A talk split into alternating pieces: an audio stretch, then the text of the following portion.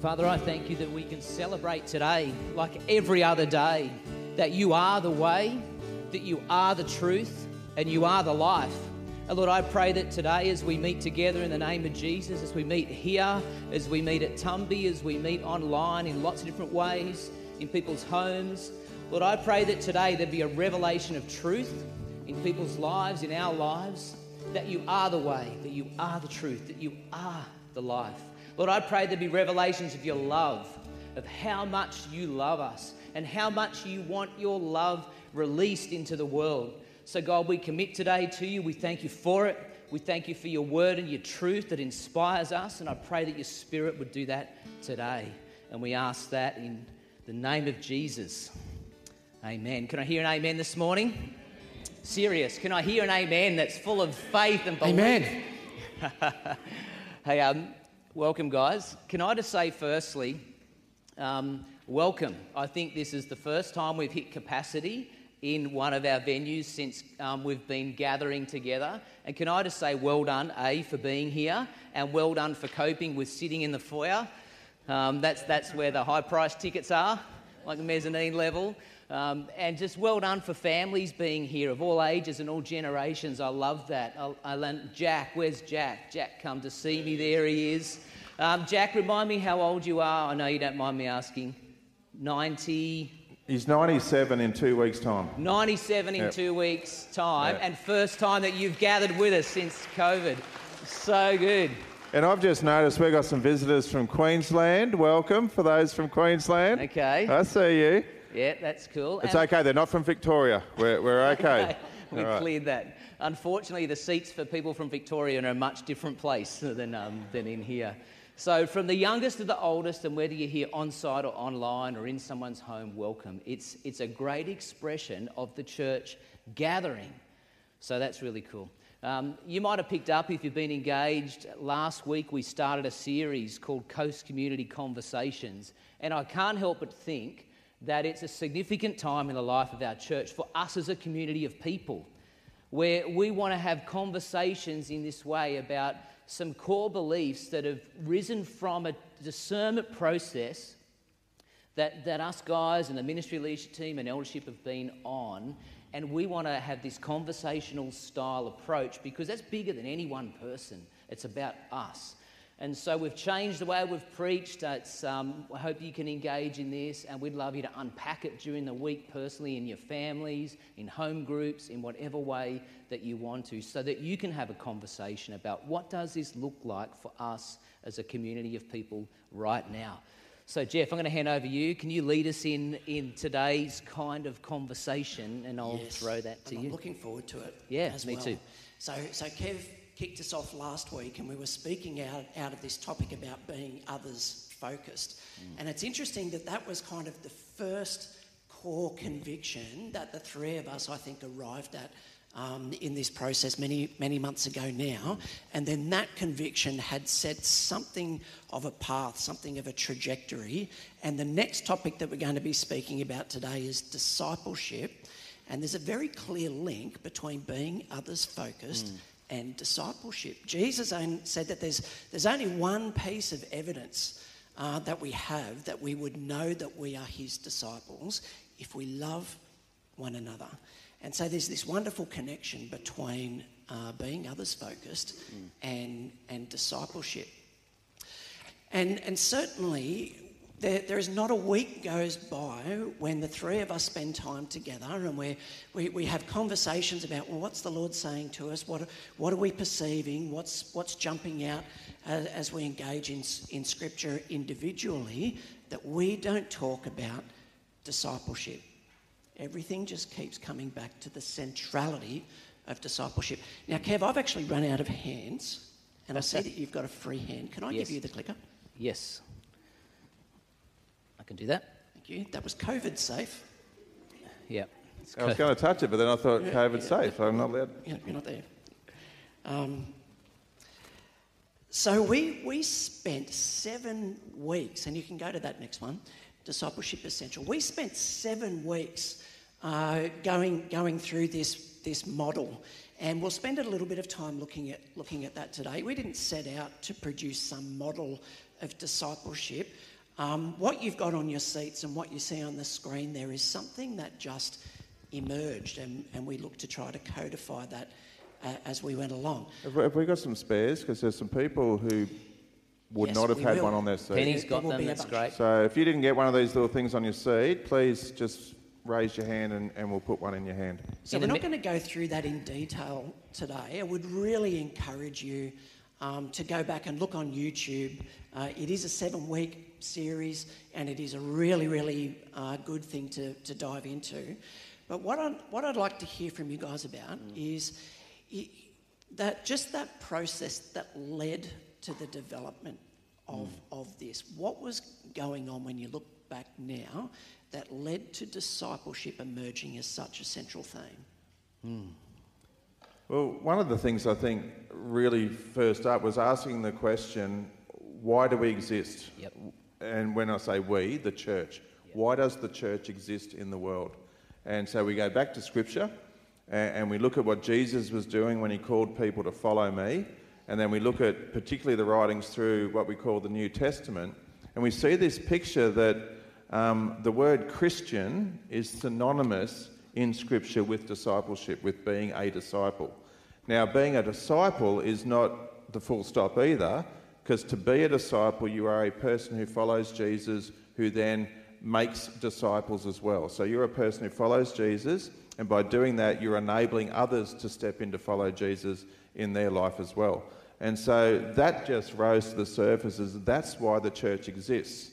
We don't exist for our own sake. We don't exist for our own little holy huddle. We don't exist so we feel like we've got some insurance policy where we get to go to heaven when we die. We exist for the sake of others who do not yet know Jesus. And that rose really clearly to the surface, like early on, I think. Yeah, for me, it was exactly the same. So, what is the core purpose of the church? You know, that's interesting to unpack because unless we can answer that question together, we will miss the mark of what it means to be the church. Because we think we're going to go to church. Well, we are the church, and what's our core purpose? And when we land at, the, at even just the, where the flavour of the Great Commission, where Jesus says things like, you know, I've been given all authority, therefore go. Go and make disciples of all nations, baptizing them in the name of Father, Son, and Holy Spirit. And then it says, um, teach these new disciples to obey everything I've commanded you, and I'm with you till the end of the age. And so there's this core purpose and about we are followers of Jesus. And for anyone who here or online go, what is discipleship? Discipleship is actually choosing to follow Jesus with your life. And in that, you will grow as a person and in your faith, but you will also help other people understand Jesus and come into the family of God. So don't let a word discipleship throw you off or disengage you. Lean in and understand that Jesus is calling you to go, actually, come on in, you can be a follower of me and actually join my mission in the world so that we can make other people followers of Jesus. Best way to live, he's the author of life. And so I think we've got to reclaim that. But that was it. What's the core purpose of the church? And even for us to wrestle with that and come out with that is key. But it will take all of us to wrestle with that question what's the core purpose of the church? Yeah. And it was really confronting because when we stopped and said, well, what's the core purpose of Coast Community? What are we about? What are we doing? We had to look and, and look at a few things up close and go, some of those things we're doing are not helping people go deeper in their personal discipleship and not helping people go and be disciples who make disciples. So th- this was challenging to say the least. It, it was. And so there, there's, no, uh, there's no accident that we phrased it like that, that discipleship is, is central. So what you've heard is that, is that we're, we're sharing an incredibly high view of, of discipleship and, and saying things like it is the core purpose and, and function of the church. And, and I think that when, before we step down into looking at, at, at this model and taking an, another look at that, we need to start from that perspective of this is really important. This is the core function uh, of, of the church. I, want to take a minute or two and, and help us to formulate this incredibly high, high view of discipleship um, and put to you something of a definition that we would understand what discipleship is for, what discipleship is ultimately um, about. So if you want to give that one click. Um, I, I think that discipleship is this lifelong spiritual process of coming to grips with the truth. It's a lifelong process. We don't get to a point where we no longer require being discipled. There is not some standard that we get to and we can say, check, I've now been discipled. It is a lifelong process. Still going at 97. Yeah, training process. That's right. Yep.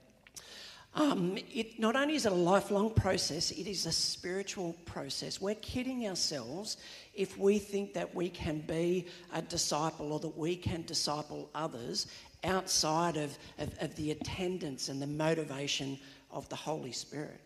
If the Holy Spirit is not engaged in discipleship, then we're not being discipled to Jesus. If Kev was to, dis- to disciple me without the indwelling of the, of the Holy Spirit, then I'm becoming a disciple of Kev Yeah, that's a bit dangerous. and not a disciple of, of, of Jesus. So it's, it's a lifelong spiritual process of coming to grips. And I, I was trying to figure out a, a, a way of, in, in a deep and practical way, what, what is it that we're doing here? We're, we're not just learning, um, we're not just going through the motions, but we're coming to grips with, with a truth such that that truth shapes us, that we live in the light of that truth, that we, we orient our lives and our actions and our choices and our behaviours around that truth. And of course, true, uh, Kev reminded us very early in that series that truth is a person. But what, what truth are we talking about? If you want to give that another click, Kev. Discipleship, being apprenticed to Jesus, is the lifelong spiritual process of coming to grips with the truth, the truth that God is love and that love lives within us. Both of those. And it's truer to say that love lives within us than it is to say that love lives within me. So, guys, what's, what's going on for you as we take this high view of, of discipleship? Well, straight away, I think there's a, a notion that th- this is for all people. This is not aimed at adults. This is not aimed at people who've got their life together. This is not aimed at those who, who um, think they're good people. This is an invitation to step into this no matter who you are, no matter what age you are. Yep. Um, it- you know, studies would, you know, experts, when they look at um, the biblical stories, would, would estimate that some of the disciples that Jesus called were teenagers. Yeah. Okay, we always see pictures of them as old men with Yeah. long beards. It's not right. It's Or a bit quite like you. probable. Some old guy like you.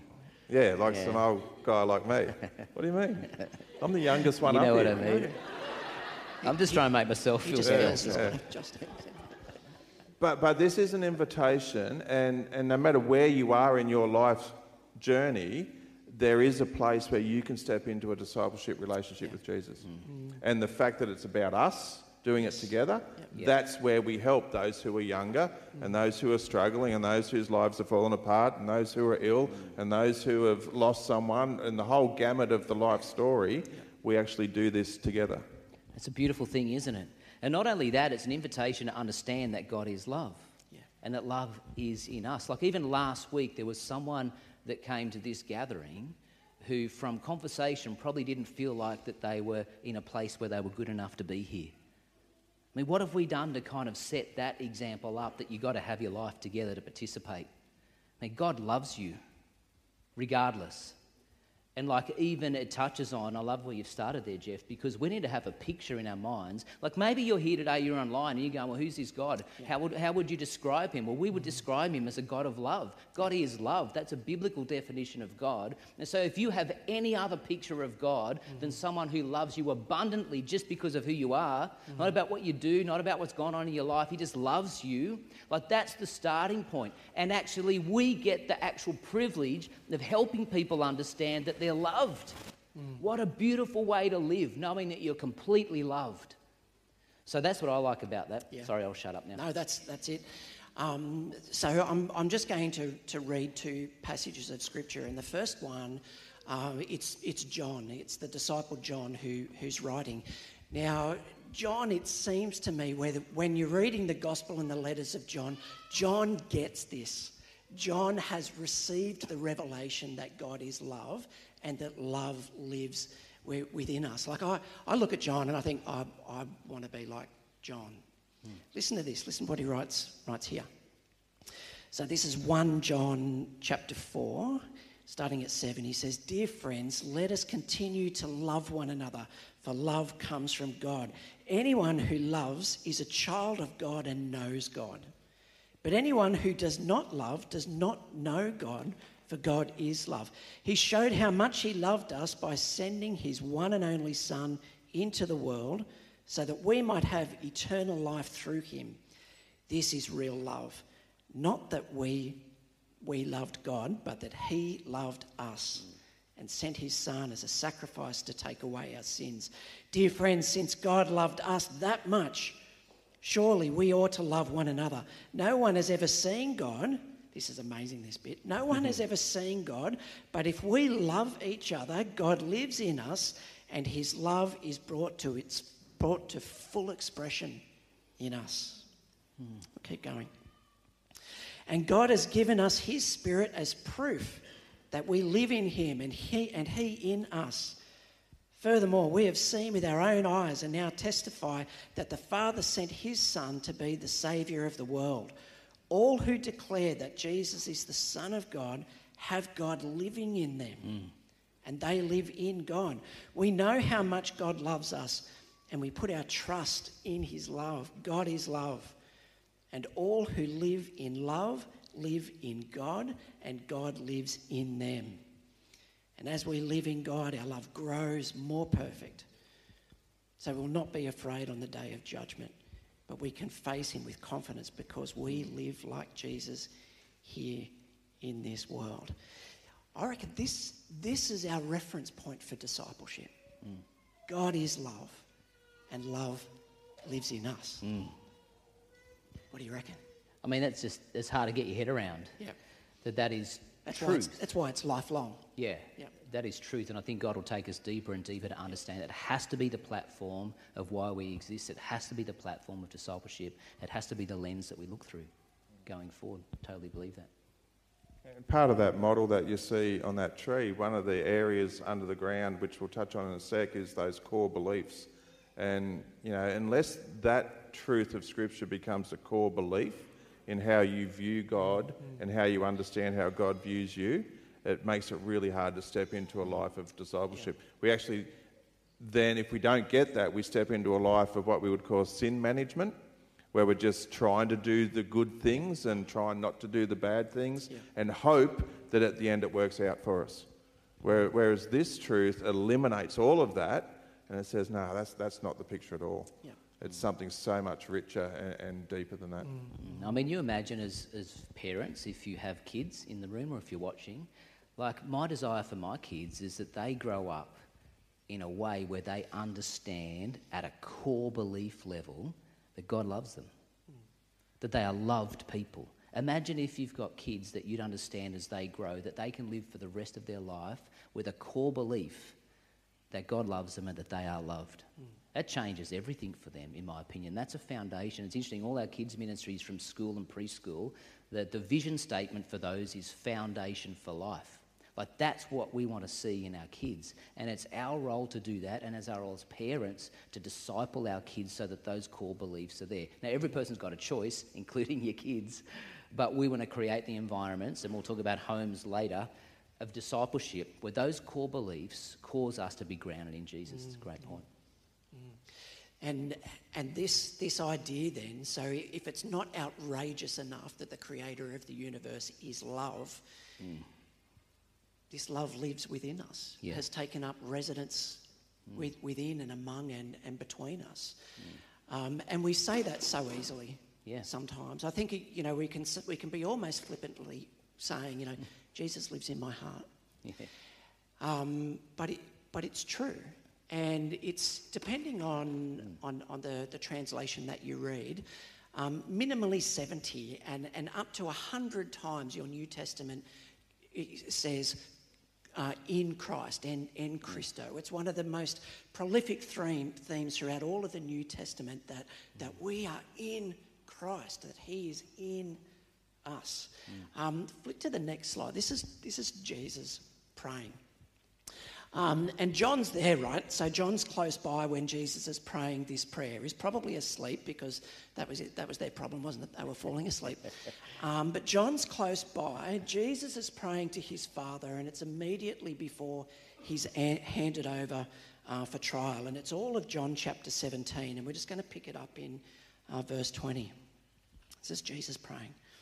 I'm praying not only for these disciples, but also for all who will ever believe in me through their message. So that's us. He's praying for us, for you and me.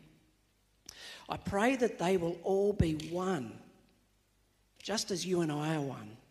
As you are in me, Father, and I am in you.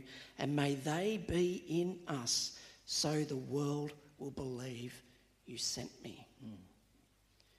I've given them the glory you gave me so that they may be one as we are one. I am in them and you are in me. May they experience such perfect unity that the world will know that you sent me and that you love them as you love me. There, there is no individual discipleship that does not lead toward unity mm. and toward, toward, toward oneness. And I think that that's sometimes one of the things that, that has tripped us up till we, as well. We think that discipleship is just about me, about my relationship with Jesus, yeah, and growth. it misses the point that the whole thing is directed toward oneness, toward unity. Yeah, yeah, I totally agree. And so that's shaped the way we've thought about that. It has resulted in a, a strategy for discipleship, which is in your hands. Did you want to chat about that? Yeah, do you now? want to click? You can click to the next one if you if you like. Um, we'll keep going. As in, keep talking. Keep talking. so, do you want a break? Um, yeah, so this, this actually is a strategy which obviously still has a tree analogy, and like Jeff said, go back, go back on YouTube channel, look at the seven weeks. But it's important to understand there's a concept of being grounded in Jesus. There's the evidence of a transformed life, which is in the branches, and then this trunk, which is these discipleship environments. So, can we just unpack that really quickly? We're going to chat about the yeah, so that bit grounded in Jesus, it's generally the stuff that happens in your life that most people don't see. Uh, it's the, it's the stuff that really shapes who you are. And out of a healthy root system, we know in a, in a real tree, when the roots are healthy and accessing the nutrients and the water that they need, the tree is healthy and it bears the fruit that it's designed to bear. Um, so I touched on that just briefly. The core beliefs that we have about who God is about what He's doing in His world, about our invitation into that. Um, those things really help shape the, the position we can put ourselves in to be a disciple of Jesus. And then truth, we touched on that. Jeff just said truth is actually a person, it's the person of Jesus. So if Jesus is not in the picture here, then, then, then we're not doing Christian discipleship. Okay, we've got, to, we've got to remember that. There's a lot of philosophies in the world, there's a lot of yeah. worldviews that would say this is the way to heaven or nirvana or enlightenment or whatever the case may be. We are Jesus central. Mm. That's the whole point of being a disciple of Jesus is you follow Jesus. And then the third thing is our practices. And on the back of that sheet that you've got on, on, on the seat that you had, but, what am I saying? that little thing in your hand, on the back of that, there's a few things just listed there that could be helpful for you to give a go as some practices that will help position you in your daily following of Jesus. Um, now, they are not exhaustive by any stretch. There's a bunch of things we can do. But if you've never thought of this, just look at some of the suggestions that are on the back of that card and maybe this week try one or two of them and just see where you land. See what, that, what that's like. See how that helps you focus on Jesus. Um, so, those things are really, really important. Generally done without many people knowing you're doing them, but so important to get that foundation right. Yeah. It's even interesting with the truth thing, you know, he said, just make up your own truth.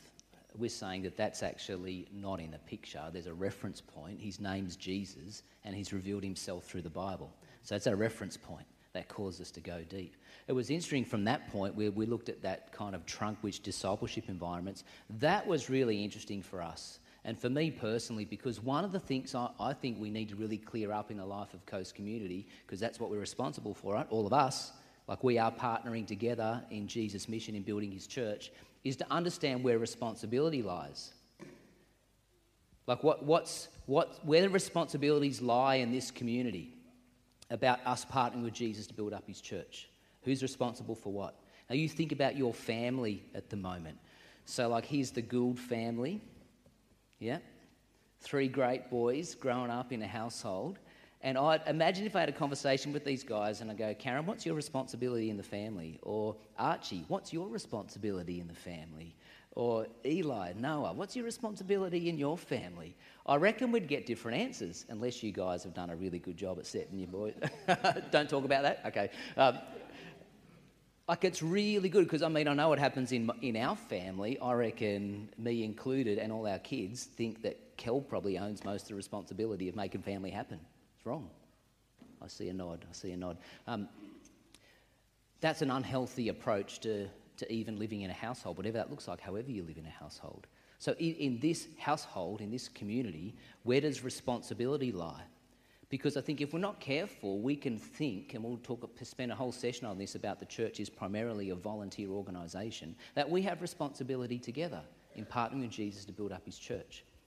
And so, some of the cultural things or the difference that this could look like going forward is that I'm talking about in the church now, not just Coast Community, but there can be this expectation that it's up to a ministry team to do all the ministry. It's not a help, that's not where the responsibility lies. We own that together. In fact, it's not the responsibility of a few people into church to make sure that everyone's world's okay and everything's going okay in their life. That's an unhealthy responsibility. It's actually an unhealthy responsibility for, for people in a church, any church, um, to think that that all of the pastoral care belongs to the pastors that are actually paid on staff. That's not a healthy responsibility.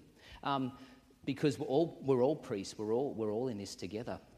Karen said that before. So it actually, when we strip that back, and you know what? We want to be responsible together of creating discipleship environments, of which the Sunday gathering is a key one. It's not the most important, the home is. We'll talk about that later.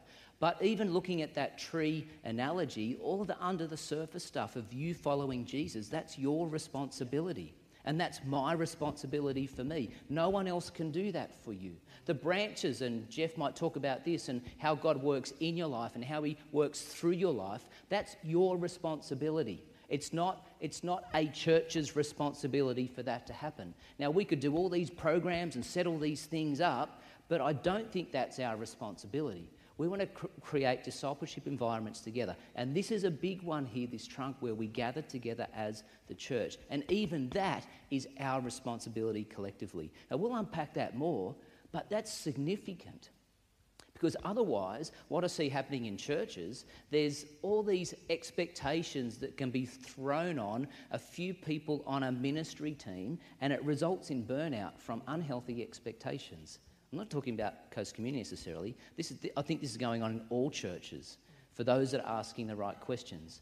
And so to go, well, my responsibility is, is to follow Jesus personally and ground myself in Jesus. And then God's going to work in my life, through my life. And together as a community, we will develop discipleship environments, which is the trunk. I've probably said enough about that. Oh, that's really good.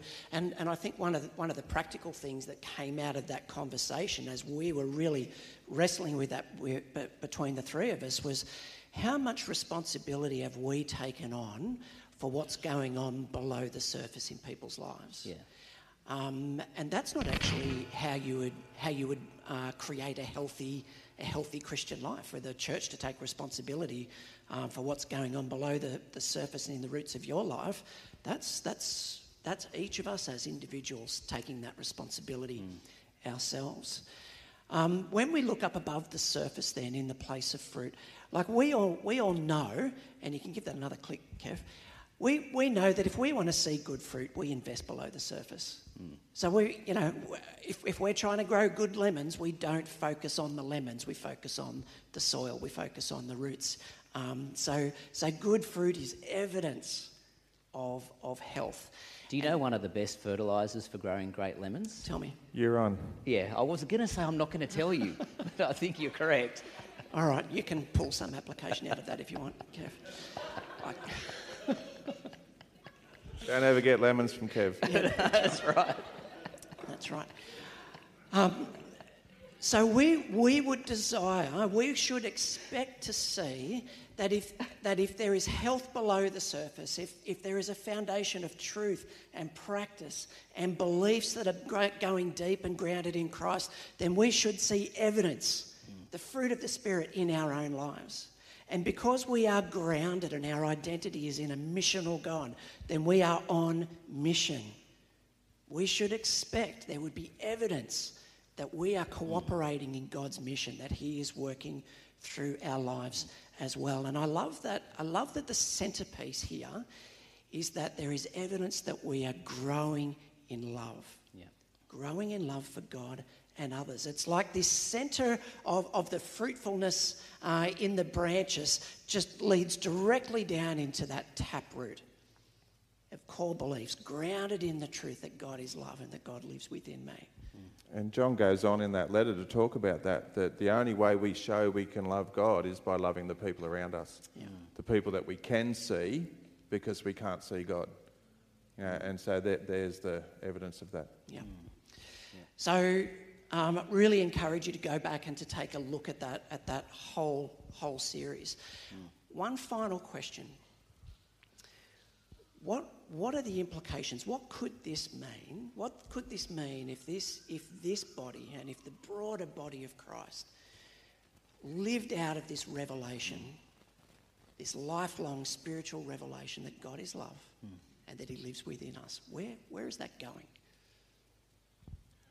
I, think two things happen. Firstly, when, when the church functions as Scripture describes the church to function, when it actually lives out what it's supposed to be doing, it is, and I feel like I've said this a hundred times, it is the most attractive community of people in the world. A community of people where love is central, where all those fruits of the Spirit are, are evident, the things like love and joy and peace and patience and welcome and compassion, all those things are evident in a community. That is a community that will attract people to the person of Jesus because Jesus is central in the community.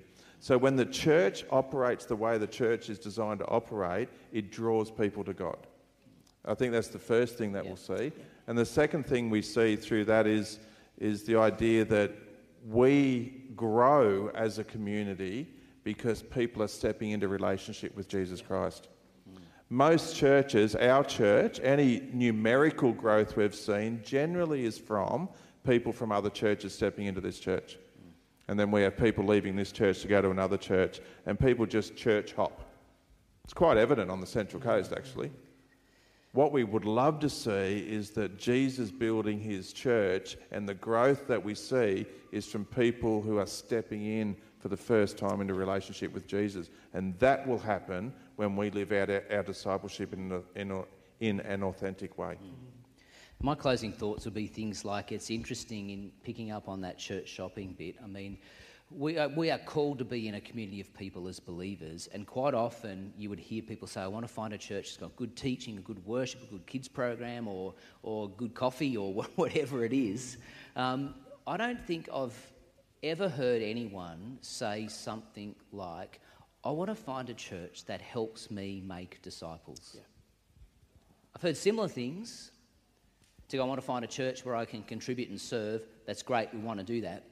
We take that to the next level and go, I want to be in a community of people that actually helps me make disciples of Jesus, and we do that together, that's a different story. And so, my personal hope is that every person, from the youngest person in our church to the oldest, would actually take responsibility for our own lives, which a lot of you do. I'm preaching to the converted here, but we own that in a fresh way and go, that's my responsibility. And I want to have practices that connect me with Jesus to develop core beliefs in my life. My responsibility. It's my responsibility to understand how I'm gifted and how God wants to work in me and through me. And I don't need to actually be part of a church program to be doing that. God's going to use me powerfully in my family, in my workplace, where I volunteer, in my school, in my university. And I'm actually equipped to go because together we choose to make discipleship environments that set us up for a win during the week where we can actually display that God is love. Mm. And actually let people know God's love through God working in us and through us. And so that's embracing responsibility personally for that. And together we go, sign me up. I want to be empowered, I want to be equipped, and I want to be encouraged to go for it so that I can be part of a community of people that makes disciples. Mm. Um, for, for me too, like I, I think that there is nothing as unattractive as division within the church um, than discord between believers and fractures between denominations. I think that there's nothing that sends people running as much as Christians who can't, can't get along and refuse to agree. And, and it was such a theme in what we read in John and what, what Jesus is saying. May they experience such perfect unity that the world would know. Discipleship's the only pathway to, to unity. Um, the, the band's going to come back up and they're going, they're going to lead us in another song, Build My Life. And I think it's a really appropriate way that we're going to finish this morning. And as they get ready, I'm going to pray. And I'm actually going to pray the prayer that Jesus prayed. I reckon you're on safe ground when you pray the stuff that Jesus prays. And so I'm going to pray for us the prayer that he prayed for us. So would you join me in that? Father, we pray for ourselves. We pray for everyone who will ever believe in you through our witness. We pray that we will all be one, just as you and the Son are one, the Father in the Son and the Son in the Father. And may we be in you so that the world will believe in the one you sent, your own Son, our Lord Jesus. By your grace and for your glory, may we be one as you are one.